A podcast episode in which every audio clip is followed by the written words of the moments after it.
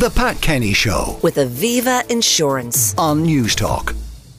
Intelligence has had a dramatic effect on many industries, delighting and terrifying people at its potential in equal measure. So far, AI has mainly shaken up office based work, being able to, say, draft up a legal contract in seconds or even write an entire book.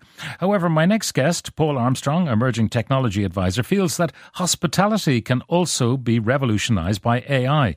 Paul is the keynote speaker at the Irish Hospitality Perspectives Conference, hosted by Cliste uh, Hospitality at the Convention Centre on October 19th. And Paul, in advance of that, joins me now. Paul, good morning. Good morning. Now, it's not the most obvious sector one thinks of in terms of the application of AI. So, how do you see it working? I think there's a lot of routes that um, hospitality can take. That's the joy of AI. There are lots of elements to sort of look at, if that makes sense. Not just the chat GTPs that we're seeing at the moment, which are very, very popular because obviously, as you mentioned, they're saving people time creating documents and things like that. You've got a lot of options with AI, whether it's personalization, so it could help hotels and restaurants sort of better understand customer preferences and habits. You know, you could tailor offerings, therefore potentially making more money and getting more loyalty in the back end. You've got lots of things to do with efficiency, revenue growth, um, and the one I think most people sort of miss is that enhanced customer service. Often people think that oh, chatbots and things like that can take away from the customer experience, but actually a lot of customers can get a lot of the information they do need if it's well done through those methods. Okay, so, so AI when I get a, an email, and, and I do regularly from Voyage Privé, offering me all sorts of holidays, and it, it gives a name, it could be Charlotte or Edward or whoever, I'm probably uh, interacting with the bot, who's very polite. Uh, if, if it's an email, probably not. You're, you're just you've just been uh, dealt with a bad mail merge, if that makes sense. So your, your name has been sort of mistaken. Um, but if you're talking about a chatbot that has a name, yes, nine times out of ten, it's, it's usually a bad one at the moment. But they are getting incredibly smart. You know, people can pick up on intonation that you've put on, um, or a specific combination of words. That's the future of where we're sort of going. Is that enhanced customer service where you can sort of almost build a rapport with customers, and it's not to dupe people; it's to sort of help them get a better experience at the end of the day. Mhm. Because you can ring a human and get a terribly rude response. Uh, you know, hold the line, please. I'm busy. Uh, can you hang on there a second? Uh, whereas uh, the chatbot will be saying, "Well, how can we help you? Uh, Yeah. When do, would you like to book, etc., etc." Gleaning the same information but doing it automatically. Now, Yeah. uh, you know, I've, I've more kind of maybe practical applications where AI, for example, you've got a very busy bar and they know what happens every Saturday night. So closing time is looming, and in Ireland, and I'm sure in Britain, the round system still goes. So the barmen would know in advance how many pints to pour coming up to closing time. Yeah, potentially. The other thing is obviously you don't have to have just one bartender on. If you have a robotic bartender, for example, they could pour drinks right until the last second legally. And obviously, as you say, it might do a predictive element. They might, for example, send an SMS to people's phones or just ask people, uh, you know, when they come to the bar next, like, would you like me to remind you about this when it comes? And if so, what time? And then they get a little invite that way. But robotics has a massive opportunity for um, the hospitality industry. I remember when I went to Japan, and this was eight, nine, ten years ago, and the little robot delivered me um, the little tube of toothpaste. I just felt it just felt right. It, a human shouldn't have to do that sort of stuff. I could have gone downstairs, obviously, but it's just cute to sort of save people time and sort of effort doing that sort of stuff and using robotics in that way makes a lot of sense.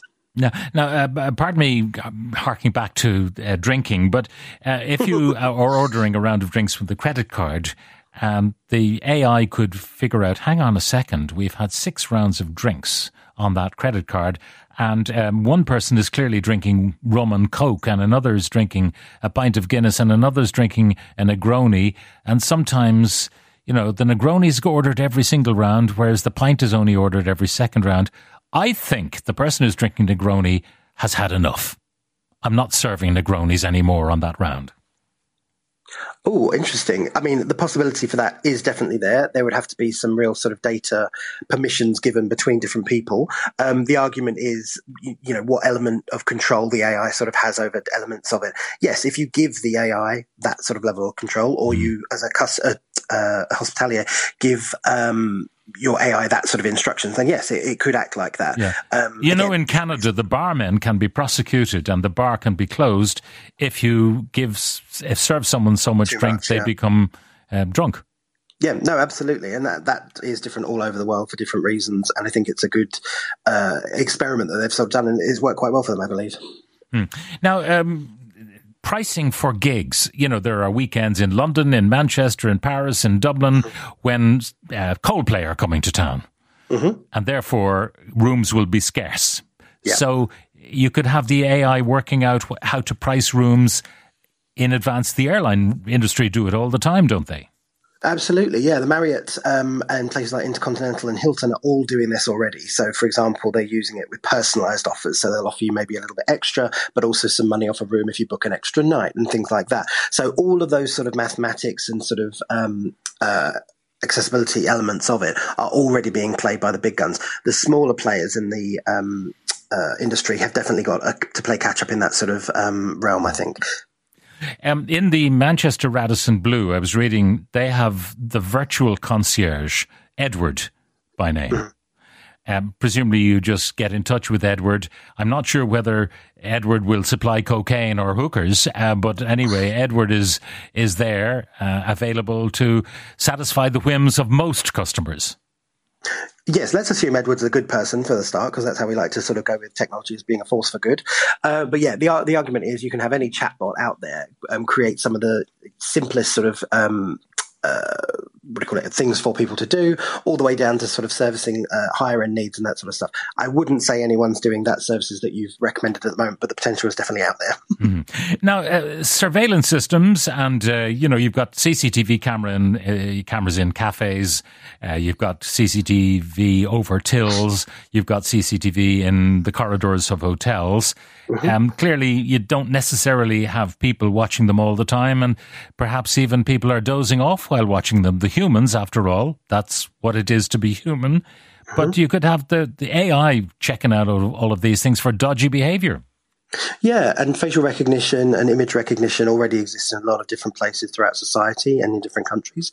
Uh, for example, you know, uh, you can train computers to look for the shape of guns, for example, and things like that. So if you're seeing that sort of stuff, your computer will get alerted. So computers and sort of surveillance become more of an alert system rather than uh, an overt sort of way of controlling people. And that's more positive, I think, for a lot of people. It does sort of get a bit dicey around who is then uh, creating these tools. You know, what are their ethics around them? What did they train their data on? I'll give you an example, a very simple example. A soap dispenser was created to dispense soap, but because um, it had only been trained on white people's hands, a black person's hand didn't work and they didn't get any soap. Now, that's not fair. That's not right. Easily fixable, but it does uh, going to impact your Yelp score, for example, if that happened in your hotel. So it's about knowing who coded your AI, what were their sort of um, reasoning behind it, and the limitations uh, and how you can improve it. Uh, one of the banes of any hospitality uh, institution is waste. And, you know, they're throwing out food at the end of the day or food at the end of the week, uh, looking in the refrigerator and finding that the best before date on meat products and so on has gone. I presume AI uh, could take over a lot of that kind of stuff. Yeah, it could do it could do a lot of things in that sort of situation. Number one, it would look over a period of time. Are we ordering too much in certain parts, and then sort of remind people, hey, we, we didn't need this for the last six quarters. Should we order it for this one? Um, it can keep real time stock um, levels up to date, so ordering just in time, making sure that that's working with your budgets and not sort of helping you go over budget, but making sure everyone's got what they need when your customers are in the place. Uh, the other one is all to do with sort of predictive maintenance, really, and sort of figuring out before things break, uh, getting those sort of maintained as well. So that that can uh, be another area where they save some money and time. Um, everyone who's looking for a job these days knows uh, that it a lot of it is done remotely. CVs are scanned by AI. One presumes to find out whether or not you've got the basic minimum qualification to advance to the next round. In hospitality, you're looking maybe for different skills. Could AI help there? Yeah, definitely. It depends how you code uh, and what you're looking for. The majority of jobs at the moment are being actually done through keyword sifting. So it's like what your CV matches their description of the job, if that makes sense. So a lot of people have started pouring in keywords into that to get through the initial sift, if that makes sense. And then mm. a human will look at like 10 or 20, however many they choose. And that's the issue at the moment is that a lot of people are sort of gaming systems to, you know, to get that sort of attention from people, not necessarily the right uh, candidates are sort of always getting through. But that's the argument that AI can help you get down to the right sort of people. All right. And you could end up being interviewed by a very human looking robot. I saw a feature recently on television about a girl group, an all girl group in Korea. uh, who just look like real people. Now, they don't exist, but you can actually be a fan and have a chat with them and so on. And the great thing about them is they're awake 24 7 and they're available to thousands, millions of people simultaneously. Yeah, what you're talking about there is called avatar sort of culture that's sort of rising. There's a lot of that happening in uh, Japan, China, and that sort of thing. There are a lot of lonelier people over there for very uh, different sort of reasons. One gentleman has married uh, a hologram, for example, legally, and um, unfortunately, she then passed away because nobody updated her software. So you're starting to see all these other issues sort of come through. But um, yeah, it's it's a real sort of interesting area where you come through and you could be potentially uh, interviewed mm. by an avatar. I suppose the difference in this case, he was widowed by a hologram who passed away. They could always resurrect the hologram, which uh, you can't do for the the normal dead and departed. That is true. Although there is a lot of people getting very excited in the AR community about sort of extending life through mimicking voices, creating what they call large language models for people. So you sort of can recreate their neural, the brain essentially in the cloud and then sort of have them answer questions and give advice and things yeah. like that gets a very interesting sort of area. Yeah, the the idea is that your great great great grandchildren who could never know you, given the normal lifespan, could actually sit down and have a chat with you. Exactly. Hear the stories, hear your sort of points of view on things, and sort of get some learnings as well. Hand hand down the knowledge, as it were. You know, as we used to do around campfires. But you know, that was only one generation. Now it could be a hundred. Dear, oh dear, oh dear. I'm not sure I'm ready for that. It's very interesting. Paul, thank you very much for joining us. Uh, Paul Armstrong is a technology expert and founder of the TBD Group, and he is the keynote speaker at the Irish Hospitality Perspectives Conference hosted by Cliste Hospitality at the Convention Centre on October the 19th. The Pat Kenny Show with Aviva Insurance on Newstalk.